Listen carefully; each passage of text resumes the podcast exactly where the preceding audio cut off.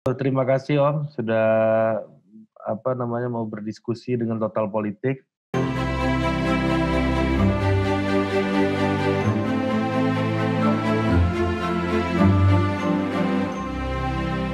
Nah, ini kembali saya perkenalkan karena ini kontennya berbeda. Ya Om Dadi ini sekarang lagi menyelesaikan PhD-nya di Harvard University dalam bidang social anthropology dan beliau kebetulan meneliti soal masalah uh, haji di apa penyelenggara haji antara Indonesia dan Saudi khususnya. Nah, ada ada menariknya kalau kita juga bicara sedikit banyaknya mengenai uh, apa namanya geopolitik Arab Saudi juga. Ini ba, ba, ya. apa soal politik Arab Saudi juga khususnya dan ini ada hal yang menarik sebenarnya.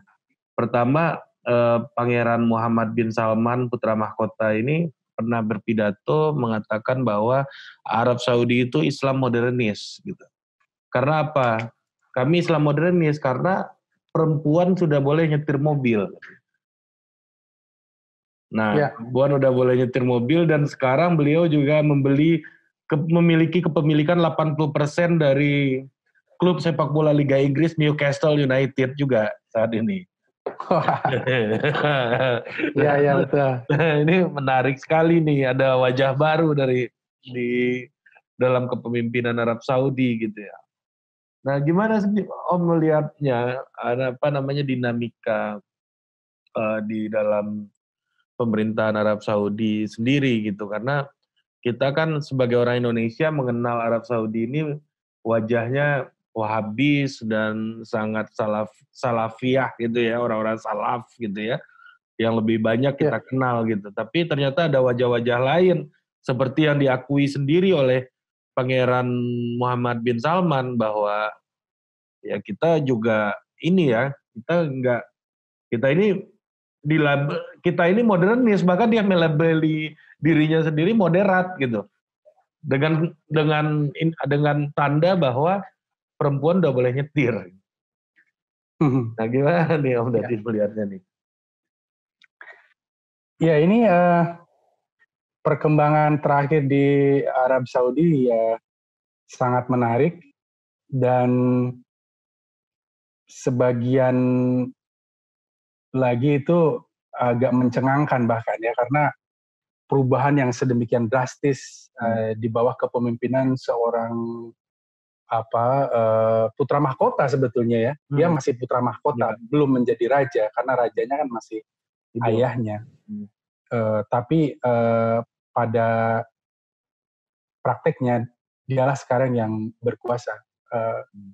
Pangeran uh, Muhammad bin Salman atau MBS itu. Hmm. Uh, jadi uh, perubahan yang terjadi di Arab Saudi kalau anda tanyakan tadi, hmm uh, ini memang sebuah perubahan yang mau tidak mau harus terjadi. Mm-hmm. Mau tidak mau harus terjadi uh, dengan berbagai pertimbangan. Pertama, uh, Arab Saudi sudah tidak lagi uh, bisa hanya menggantungkan diri kepada minyak. Mm. Uh, yang sudah melabeli Arab Saudi sebagai negara petrodolar, Petro, ya. Iya, dan kemudian uh, minyaklah yang mendatangkan banyak sekali uang. Uh, dan sampai sekarang uh, mungkin oil reserve-nya itu cadangan minyaknya itu masih sekitar seperempat dari cadangan minyak dunia mungkin ya. Nah, uh, tapi berjalan seiring uh, berjalannya waktu Arab Saudi juga uh, dia banyak mendengar kepada apa ahli-ahli ekonomi, ahli-ahli politik uh, dunia yang memang uh, banyak uh, berbicara baik itu yang mengkritik secara keras, uh, mengkritik secara pedas uh, atau juga yang apa mengkritik secara apa baik-baik gitu ya. Hmm. Bahwa cadangan minyak Arab Saudi ini mungkin tidak akan selamanya bisa digunakan oleh pemerintah Arab Saudi untuk membayar ini, membayar itu, eh, apa namanya, dan seterusnya ya, membiayai negara. Karena diperkirakan dalam 70 tahunan dari sekarang itu minyak Arab Saudi akan habis. Itu dari dari segi cadangan minyak. Hmm. Belum lagi dari perubahan cepat dalam teknologi uh, memungkinkan bahwa dunia uh, cepat atau lambat akan semakin mengurangi ketergantungannya kepada minyak. Ya. Nah dengan demikian, kalau negara hanya menggantungkan kepada minyak, sekarang saja harga minyak udah uh, jatuh luar biasa dan uh, apa namanya OPEC dan negara-negara pengekspor minyak selalu berpikir bagaimana nih uh, kita menyiasati agar agar harga tidak terlalu mahal tapi juga jangan sampai terlalu turun karena kalau turun maka pendapatan negara seperti negara-negara pengekspor minyak seperti hmm. Arab Saudi itu pasti akan uh, kehilangan uh, kekuatan ekonominya. Ya kayak Venezuela aja langsung drop Venezuela. Oh iya, iya betul. Nah saya kira uh, diberikannya wewenang yang luar biasa MBS ini oleh Raja Salman ini merupakan uh, pembuka jalan bagi terobosan-terobosan yang memang sudah seharusnya dilakukan oleh Arab Saudi. Itu dari segi ekonomi, dari segi politik uh, telah terjadi banyak perubahan. Saya kira uh, Arab Spring pasti ya. merupakan uh, apa satu uh, faktor juga yang mendrive mereka untuk harus melakukan perubahan. Kemudian juga perubahan geopolitik di uh, Timur Tengah. ya. ya, wabil khusus di negara-negara Teluk. Ya. Di mana ya kan kita semua tahu Dubai uh, Abu Dhabi, uh, sebelumnya Kuwait dan Bahrain itu muncul sebagai uh, kota-kota satelit uh, perekonomian dunia yang baru gitu loh. Ya. Nah Arab Saudi selama ini dikenal sebagai negara kaya, tapi dia tidak ada dalam percaturan itu gitu. Hmm, hmm. Orang berbondong-bondong pengen punya rumah di Dubai, Baik, pengen ya. tinggal di Dubai, pengen kerja di Dubai. Imajinasi kan kayak kayak gitu. Arab Saudi nggak punya. Nah, tapi Arab Saudi punya Mekah dan Madinah tentu saja, hmm. yang selama ini masih menjadi uh, apa uh, kota yang sangat penting secara politik, secara agama apalagi, hmm. dan Arab Saudi tidak ingin melepaskan itu, meskipun sejak tahun 80-an uh, eh, beberapa negara, beberapa pemimpin negara Muslim kayak Ayatullah Khomeini di Iran dan juga uh, siapa di Libya, Muammar Gaddafi itu menyuarakan uh, aspirasi bahwa eh ini Makkah dan Madinah jangan dikuasai oleh Arab Saudi aja dong. Jangan mentang-mentang karena Arab Saudi uh, berkuasa di wilayah itu lalu wilayah ini dikuasai juga baik secara politik dan ekonomi kira-kira gitu kritikannya. Hmm. Harusnya dikelola secara internasional nah, dunia ya. Islam gitu nah. ya kan. Ya, uh, dan itu Arab Saudi paling nggak mau mendengar hal-hal kayak gitu. Nah, perubahan-perubahan ini eh, didasari berbagai pertimbangan itu saya kira. Hmm. Nah, masalahnya adalah di Arab Saudi sangat dinamis perubahannya gitu kan. Tapi image tentang Arab Saudi, tentang orang Saudi, tentang Islam yang ada di Saudi itu tidak berubah di banyak tempat, termasuk di Indonesia. Ya, iya, benar. Nah itu yang menjadi uh, puzzle juga teka-teki ini. Uh, kenapa dan bagaimana bisa begitu? Hmm. Nah saya kira eh, mungkin perlu waktu ya, tapi saya kira eh, orang harus terus disodori fakta bahwa eh, Arab Saudi memang eh, sedang berubah dan mereka bebenah. Anda boleh setuju, boleh tidak dengan apa yang dilakukan oleh MBS, tapi MBS eh, terang-terangan mengatakan bahwa eh, kerajaan Arab Saudi eh, ingin tetap menjadi rujukan bagi negara-negara Muslim dan juga bagi dunia uh, karena Arab Saudi memiliki dua kota uh, yang sangat penting dalam dunia Islam, uh, Mekah Madinah, dan juga Arab Saudi pelan-pelan ingin uh, mengurangi kalau bukan uh, apa namanya memerangi ekstremisme gitu, kekerasan uh, yang uh, terjadi uh, apa uh, di dunia Islam yang ditimbulkan oleh atau diakibatkan oleh uh, pemahaman atau praktek keagamaan yang dibilang uh, ekstremis gitu. Nah, saya kira itu yang ingin uh, dia sampaikan, MBS sampaikan kepada dunia, khususnya dunia Barat uh, soal begitu. Uh, nah, tapi di Indonesia saya kira uh, apa namanya image image-nya Arab Saudi masih uh, seperti dulu, uh, belum banyak perubahan. Ma bahkan ada ada kecenderungan uh, orang tidak suka dengan apa yang dilakukan oleh MBS ya. gitu karena di, dianggapnya sekuler uh, apa namanya sekuler, melakukan liberalisasi, uh, kemudian uh, apa namanya memodernisasi terlalu jauh, uh, menangkap para ulama, uh, kemudian uh, kemarin juga terjadi pembunuhan di mana di Arab Saudi uh, apa kepada salah seorang jurnalis uh, yang sangat okay. terkenal uh, Jamal Khashoggi uh, juga dikait-kaitkan dengan MBS uh, apa meskipun uh, di pengadilan mungkin mengatakan lain Uh, tapi tuduhan-tuduhan dan anggapan-anggapan seperti itu yang beredar sehingga wajah dari MBS itu uh, bisa saya katakan uh, tidak terlalu baik di banyak negara uh, Islam termasuk di Indonesia. Nah, uh, tapi pada kenyataannya adalah di bawah rezim yang baru inilah kita melihat perubahan yang signifikan di Arab Saudi. Hmm. Perempuan boleh nyetir, Ya. Bahkan di uh, Jeddah itu uh, mulai dibuka bioskop, ya, ya kan? Jadi uh, kemudian ini yang terbaru ini Om, Om Dadi senang ya. dengar musik Korea nggak? Hmm, nggak terlalu, kenapa? Korea Utara mungkin senang ya berarti Om Dadi kayaknya. ini pangeran lagi itu. pangeran Muhammad bin Salman ini MBS ngedorong salah hmm. satu hmm. grup K-pop paling terkenal di Indonesia hmm. di dunia itu namanya BTS untuk manggung di Saudi.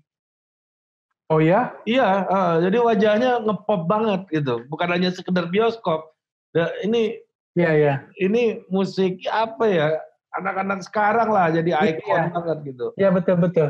Yang nggak ya, pernah saya, uh, apa ini gitu. Tidak tidak begitu ngikutin uh, apa berita yang uh, terbaru yang Ari kayak sebutkan barusan tapi uh, itu kan sejalan dengan apa ya. dengan gagasan besar ya hmm. yang digulirkan oleh dia hmm. uh, apa namanya uh, pertandingan sepak bola uh, apa klub-klub papan atas dunia ditampilkan di Riyadh ya. atau di Jeddah itu udah menjadi uh, apa namanya uh, fenomena uh, biasa gitu uh, dan uh, kemudian uh, tuduhan bahwa perempuan di apa namanya uh, mengalami ketertindasan ya ditindas di Arab Saudi pelan-pelan dia coba uh, apa coba kembangkan itu apa perempuan boleh nyetir kemudian perempuan boleh uh, milih uh, kemudian ada perwakilan perempuan di lembaga-lembaga tinggi di Arab Saudi dan seterusnya. Ini ini apa yang disebut oleh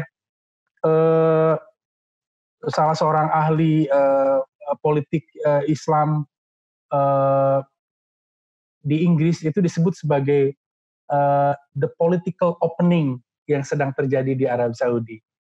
Uh, apa namanya? Uh, itu dia lihat mulai dari tahun uh, 2000-an uh, seperti itu. Nah, tapi tentu saja semua adalah ini adalah uh, kalkulasi menurut saya. Ini semua adalah perhitungan yang mungkin kalau dulu perhitungannya itu uh, didasarkan kepada uh, apa agama gitu. Hmm. Kalau sekarang juga me, uh, melebar pertimbangan ekonomi, pertimbangan geopolitik, pertimbangan agama tetap ada saya kira. Uh, tapi kemudian uh, apa namanya uh, banyak faktor yang menjadi apa pertimbangan di belakang uh, apa yang terjadi di Arab Saudi sekarang. Oke. Okay. Om, uh, sama ini apa namanya? Kalau dengan Amerika Serikat tentunya dengan MBS ini makin dekat ya hubungannya berarti. Uh, pertanyaan menarik. Menurut saya Amerika itu for better or worse dia adalah uh, traditional ally yeah. buat Saudi. Ya, Jadi yang lucu tuh di Indonesia dia pro Saudi tapi anti Amerika gitu. Padahal kawan ini berdua kawan nempel banget. Iya iya. Oh, itu itu bisa bisa diskusi panjang soal ya. itu. Uh. Uh, tapi memang uh, entah apa yang terjadi ya antara Amerika dengan Arab Saudi ini sedari dulu uh, memang mereka sangat dekat dan saling menguatkan kalau saya lihat siapa pun pemimpinnya di sana gitu loh. Hmm. Kayak sudah ada fakta integritas gitu yeah. di antara kedua negara ini.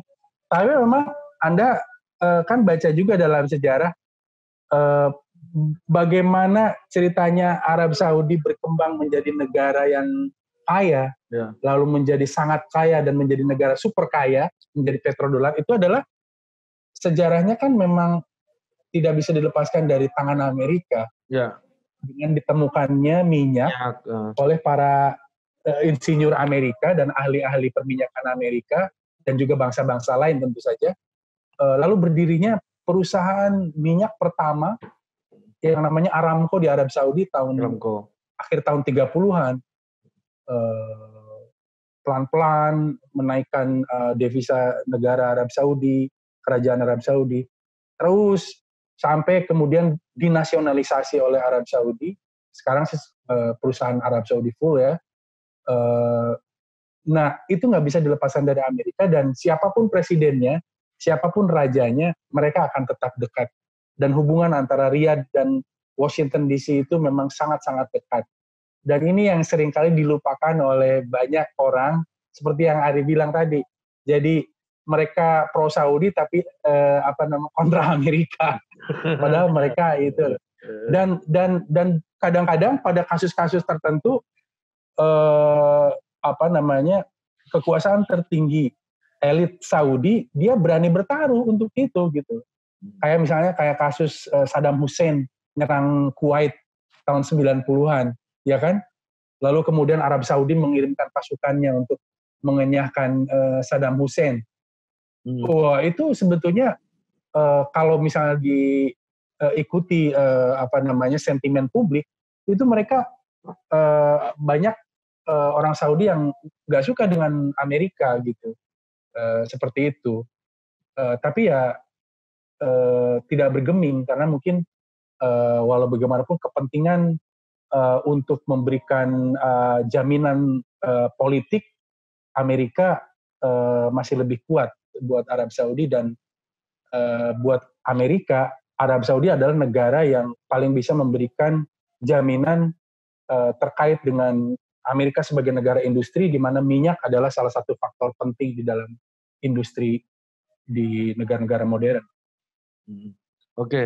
uh, terus uh, apa namanya kita tahu salah gimana ceritanya budget uh, defense-nya Saudi itu salah satu yang paling besar di dunia. Apakah itu memang untuk memperkuat posisi mereka di kawasan atau buat apa sih sebenarnya itu budget nomor dua atau nomor tiga gitu di dunia kan?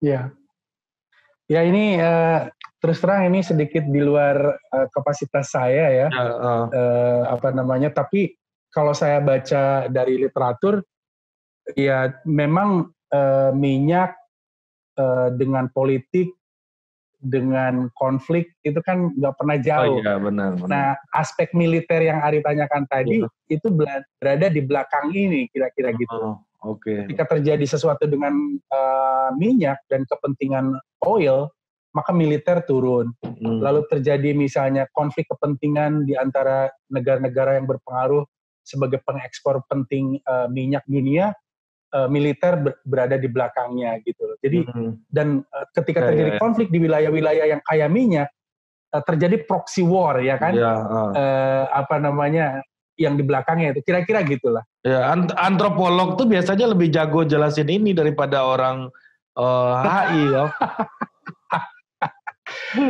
uh, saya nggak gitu yakin ya. Tapi, tapi tapi gini ya, Ari, kita itu dipaksa kita sebagai antropolog itu dipaksa untuk bi bisa memahami apa yang terjadi di pengalaman manusia, pengalaman masyarakat, pengalaman orang sehari-hari yang memang mau tidak mau bukan hanya dipengaruhi oleh keluarganya, oleh tetangganya, oleh hmm. pemimpin dusunnya, tapi juga oleh geopolitik dunia gitu.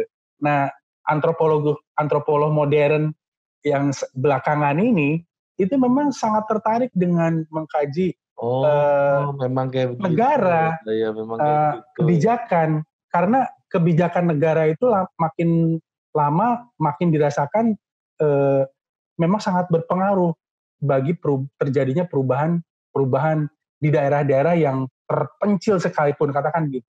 Kalau dulu kan antropolog bicaranya tentang masyarakat terpencil, yeah. di kepulauan, ya kan, yang nggak uh. pernah terjamah oleh modernisasi, yeah. yang nggak pernah tersentuh oleh pengaruh luar, yang sangat eksotik, yang sangat uh. asli. Uh, sampai sekarang ada dan saya kira itu uh, tetap merupakan uh, apa ya mainstream di dalam antropologi dan pemikiran alam alam pikir uh, antropologi seperti itu uh, pertanyaan mengenai makna mengenai proses-proses dan tahapan-tahapan kehidupan itu masih ada tapi uh, sudah mulai beranjak uh, uh, sudah mulai banyak antropolog-antropolog belakangan yang beranjak termasuk saya sendiri yang hmm. coba masuk ke dalam wilayah-wilayah yang selama ini belum masuk kayak misalnya antropologi of the state ya kan ya, uh, jadi uh, mengkaji ada apa sih uh, yang terjadi ketika misalnya pemerintah membuat sebuah kebijakan tertentu. Nah, hmm. antropolog itu uh, bertanya dia, uh, sebenarnya yang berpengaruh itu uh, birokrasinya atau orang-orang di belakang birokrasi itu, gitu. Yeah, yeah, yeah. Ada apa yang terjadi dengan sebuah kebijakan oleh orang-orang yang duduk di belakang meja, gitu. Ini kan lari. kayak siapa namanya di Amerika itu ada nama-nama kayak Michael Silverstein gitu kan, yang yang banyak ya. meneliti isu-isu yang kayak begitu juga gitu kan melihat kaitan ya ya betul betul gitu kan nah, iya iya betul betul nah ini om uh, juga ini pertanyaan terakhir mungkin dari saya gimana sih situasinya sekarang um, hmm. Internal competitionnya dengan munculnya MBS ini di kerajaan Arab Saudi kan tentunya ada kelompok status quo juga nih di dalam nih kan nah hmm. juga MBS ini dalam tanda kutip uh, untuk derajat tertentu bisa kita golongkan kepada kepemimpinan yang cukup progresif di dalam internal hmm. kerajaan hmm. Arab Saudi sendiri gitu dengan dengan kejelenehan dia dalam tanda kutip gitu. Ya. Uh, ada banyak uh, indikasi ya terjadinya uh, apa uh, konflik kepentingan di dalam hmm. keluarga elit uh, kerajaan Arab Saudi. Uh, mungkin pernah dengar uh, satu tahun uh, lebih yang lalu ketika uh, para apa namanya pengusaha Arab Saudi yang terkenal yang juga merupakan anggota kerajaan itu uh, dalam media internasional disebutnya ditangkepin gitu kan, hmm, hmm. ditangkepin dengan tuduhan melakukan korupsi atau apa gitu. Uh, dan berkali-kali uh, muncul pemberitaan mengenai terjadinya apa namanya uh, konflik kepentingan uh, misalnya dengan uh, diturunkannya posisi uh, siapa gitu diturunkan dipecatnya siapa dari jabatan apa padahal oh itu dan seterusnya itu itu itu uh, uh, sering sering terjadi uh, nah in, in, ini menandakan memang uh, tidak bisa dihindar uh, dihindarkan adanya konflik kepentingan karena memang sampai saya baca itu dua atau tiga tahun lalu ya, itu ada tujuh ribu lebih pangeran di hmm. Arab Saudi. Coba bayangkan, tujuh ribu lebih dan dan semuanya pangeran gitu, dan semua harus dibiayai negara, uh, dibiayai kerajaan gitu, dan anda bayangkan berapa yang harus dikeluarkan uang untuk itu. Semua hidupnya uh, kelas tinggi dan macam-macam gitu kan.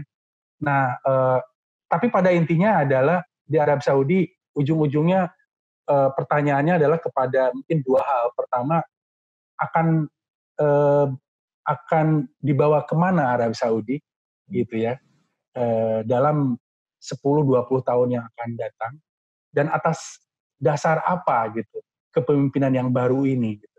Apakah tetap mengikuti uh, apa namanya uh, model lama, kepemimpinan lama, atau kita mengadopsi model-model kepemimpinan baru yang mau tidak mau itu berpengaruh baik itu di dalam Saudi sendiri atau uh, di dalam wilayah uh, apa namanya Timur Tengah atau di daerah negara-negara Teluk. Saya kira itu yang menjadi pertimbangan.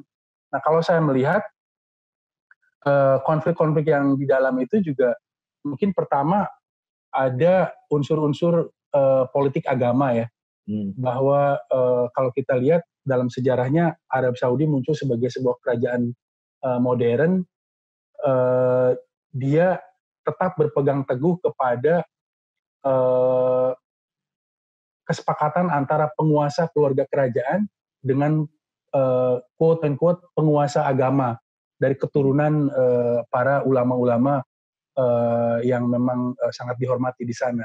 Ya inilah yang disebut dengan uh, para ulama uh, penganut Wahabi dan penerus dari uh, tradisi Wahabisme ya.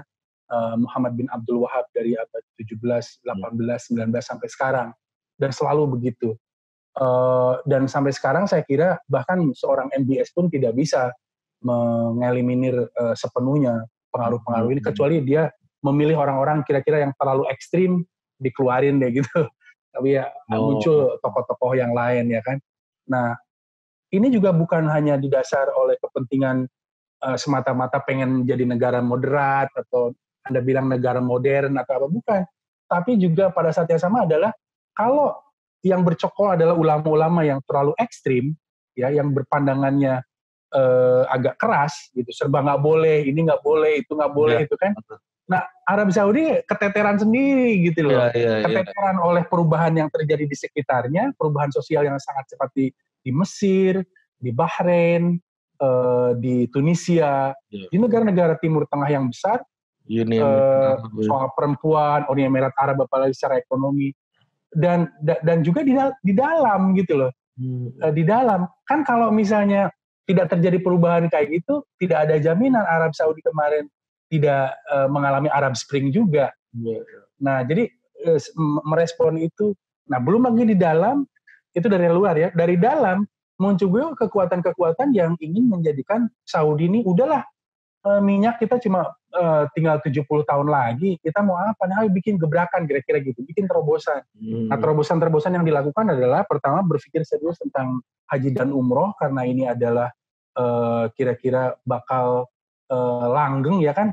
Selagi ada umat Islam kan haji dan umroh pasti tetap ya. ada tuh. Pasti Dan sekarang diper, iya diperkirakan dari dari industri uh, tourism uh, itu diperkirakan sekitar 9 sampai 10 persen uh, apa tambahan uh, bagi uh, apa namanya ekonomi Arab Saudi gitu loh yang dulunya hanya uh, 20 30 juta uh, uh, billion dollars miliar dolar ya bukan jutaan dolar lagi ya ke angka sekarang kalau tidak salah tahun kemarin itu hampir 60 65 miliar dolar ini hampir setara dengan uh, uh, apa namanya tourism industri tourism di negara-negara yang memang banyak me, me, apa banyak me, uh, menggantungkan diri kepada tourism uh, seperti negara Thailand atau Indonesia. Belakangan juga angkanya semakin meningkat uh, sekitar berapa 8 persen dari puluhan uh, miliar dolar ke angka 60 uh, miliar dolar. Saya kira angka-angka ini akan sangat berpengaruh ya kan bagi Arab Saudi apalagi itu terjadi tiap tahun. Nah, uh, jangan dikira juga bahwa Arab Saudi hanya punya Mekah dan Medina. Hmm. Arab Saudi itu uh, adalah negara kedua terbesar di Timur Tengah dari segi turisme. Hmm. Gitu. Karena pertama ada haji dan umroh, kedua adalah dia punya daerah-daerah yang eksotik juga. Uh, kayak daerah uh, uh, Laut Merah, Red Sea ya.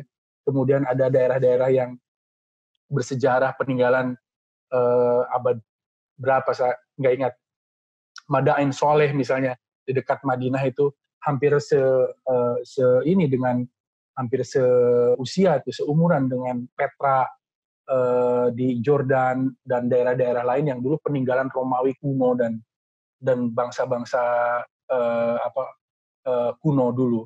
Nah ini ini ingin di revive, ingin dikembangkan oleh Arab Saudi. Tapi kalau ulama yang terlalu ekstrim, ulama yang terlalu keras pendapatnya serba nggak boleh, uh, turis nggak boleh selain orang Islam, ya Arab Saudi gimana mau bisa ngembangin itu? Nah pelan-pelan makanya MBS ini membuka peluang kira-kira ke mana arahnya Arab Saudi hingga pelan-pelan bisa berkembang tidak tidak sepenuhnya terbebas dari uh, apa religious uh, tourism seperti haji dan umroh tapi dia pelan-pelan bisa berkembang ke wilayah-wilayah lain.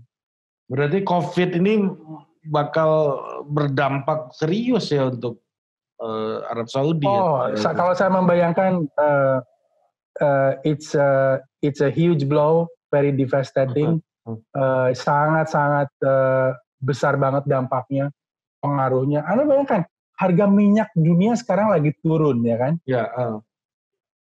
Harga minyak dunia lagi turun, umroh terpaksa harus dihentikan pada akhir Februari kemarin, ya kan? Bulan April akhir ini tanggal 24 harusnya udah bulan Ramadan masuk. Dan menurut kebiasaan ya. bulan Ramadan itu adalah peak seasonnya umroh. Ya, waktu dari terbaik. Indonesia aja, dari Indonesia aja orang yang pergi umroh itu uh, tiap hari sekitar 3.000 orang ya pergi umroh. Mulai bulan puasa, awal puasa itu naik jadi 4.000 dalam satu bulan orang Indonesia pergi umroh itu seratus ribuan orang. Kalau per hari ya? Udah mulai bukan seratus ribu dalam satu bulan. Eh kayak tadi tiga ribu, empat ribu itu sehari. Iya. Ya? Iya. Kalikan 20 juta per orang. Seratus ribu udah dua triliun. Iya kan? Ya, ya, ya, ya.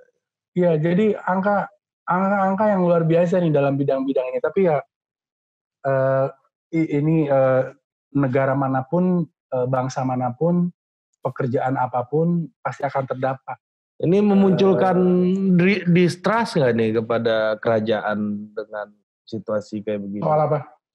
Ya dengan COVID-19 ini, dengan harga minyak dunia turun gitu. Uh, saya nggak tahu soal distrust ya, tapi uh, yang jelas kalau memang penanganannya nggak serius, uh, masalah berlarut-larut, uh, mungkin akan memunculkan kebingungan dan mungkin pada level tertentu kemarahan hmm. dan uh, jika tidak ada uh, apa manajemen yang baik akan memunculkan konflik kepentingan dan kalau tidak bisa ditangani ya bisa terjadi uh, kerusuhan dan macam-macam. Nah ini yang sangat-sangat uh, apa uh, krusial dan uh, pastinya harus segera ditangani. Ya, makanya Bukan di Arab Saudi juga di, di Indonesia dan di Saya ngelihatnya gitu sih Om, apa namanya kenapa ya. pemerintah Arab Saudi agak uh, cepat responnya gitu karena memang harga minyak dunia lagi turun gitu kan. Ya, ya. harus tutup negaranya dan negaranya harus tampil ya kayak Malaysia sekarang karena pemimpinnya tidak terlalu memiliki legitimasi gitu ya. Karena ya, ya, betul, betul. ekonominya lagi turun dia negara harus show force gitu ngelihatkan memperlihatkan power ya kepada masyarakatnya gitu kan. Untuk membuat ini negara hadir loh gitu. Lu tanpa negara tanpa betul, kerajaan betul. Anda, anda tidak bisa nih gitu. Kalau saya membacanya karena responnya begitu cepat. Benar benar. Setuju setuju. Saya juga ngelihatnya kayak misalnya eh, serangan yang dilakukan Arab Saudi terhadap Yaman di luar kepen, konflik kepentingan yang udah lama terjadi antara Iran dengan Arab Saudi ya, antara Rusia dengan uh, Amerika dan seterusnya dan seterusnya. Ini mungkin juga salah satu cara bagaimana istilahnya tuh apa ya uh, soft launching kali atau apa ya gitu ya itu ngeri sekali tuh aduh ngeri sekali itu loh uh, meluncing sebuah uh, apa kekuasaan baru dengan melakukan uh, peperangan, penyerangan terhadap negara lain. Tapi kan itu tadi intinya, hmm. seperti yang Ari bilang, uh, kehadiran uh, kita harus dirasakan nih ya, uh, di regional. Nah itulah yang terjadi. Saya hmm. sangat-sangat uh, sedih dan prihatin uh, dengan apa namanya dengan masalah itu dan dan kalau itu adalah sebuah apa sebuah kejahatan kemanusiaan memang kita harus uh, kutuk bersama gitu siapa pun itu gitu loh. Jadi ini Eh, sangat-sangat uh, disayangkan gitu. Tapi itu uh, penilaiannya adalah uh, tentu saja harusnya uh, bukan dari pihak uh, personal ya, tapi juga harus ditentukan oleh apa? oleh uh, pengadilan internasional lah gitu. Bukan oleh uh, pihak siapa atau negara mana tapi oleh ini dan tapi sejauh ini uh, apa MBS uh, dengan sangat luar biasa dan cekatan menurut saya dia bisa mengimbangi dengan melakukan hal-hal lain yang memang dirasakan uh, sigap dan uh, luar biasa termasuk soal COVID ini gitu loh. Saya saya melihat wah ini uh, Arab Saudi. Nah itu juga yang saya uh, apa ya nggak tahu Ari melihatnya apa perbedaan cara pandang yang berbeda antara orang Saudi yang uh, katanya disebut Wahabi hmm. uh, soal agama, tapi cepat sekali soal ini gitu ya, nggak mau main-main. Dengan orang-orang kelompok lain yang kayaknya masih menganggap remeh aja gitu dengan COVID-19. Udah dibilang, eh uh, jangan berkerumun ya, jangan ini, tetap aja bahkan dari negara-negara jauh pergi ke uh, wilayah yang jauh hanya untuk menghadiri atau dalam rangka menghadiri kegiatan-kegiatan uh, tertentu gitu loh. Uh, kalau di Arab Saudi udah nggak ada nggak ada urusan sekali dianggap nggak uh, boleh nggak boleh ditutup ditutup gitu.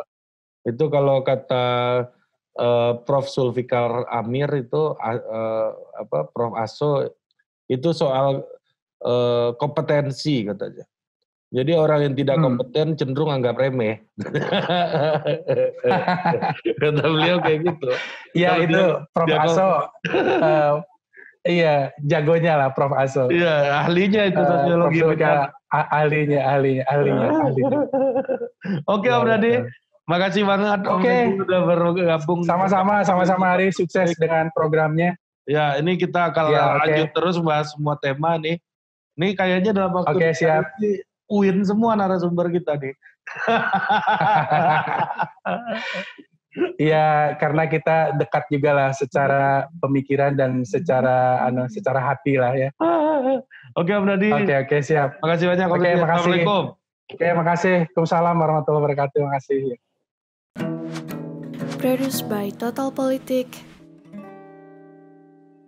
and powered by haluan.co.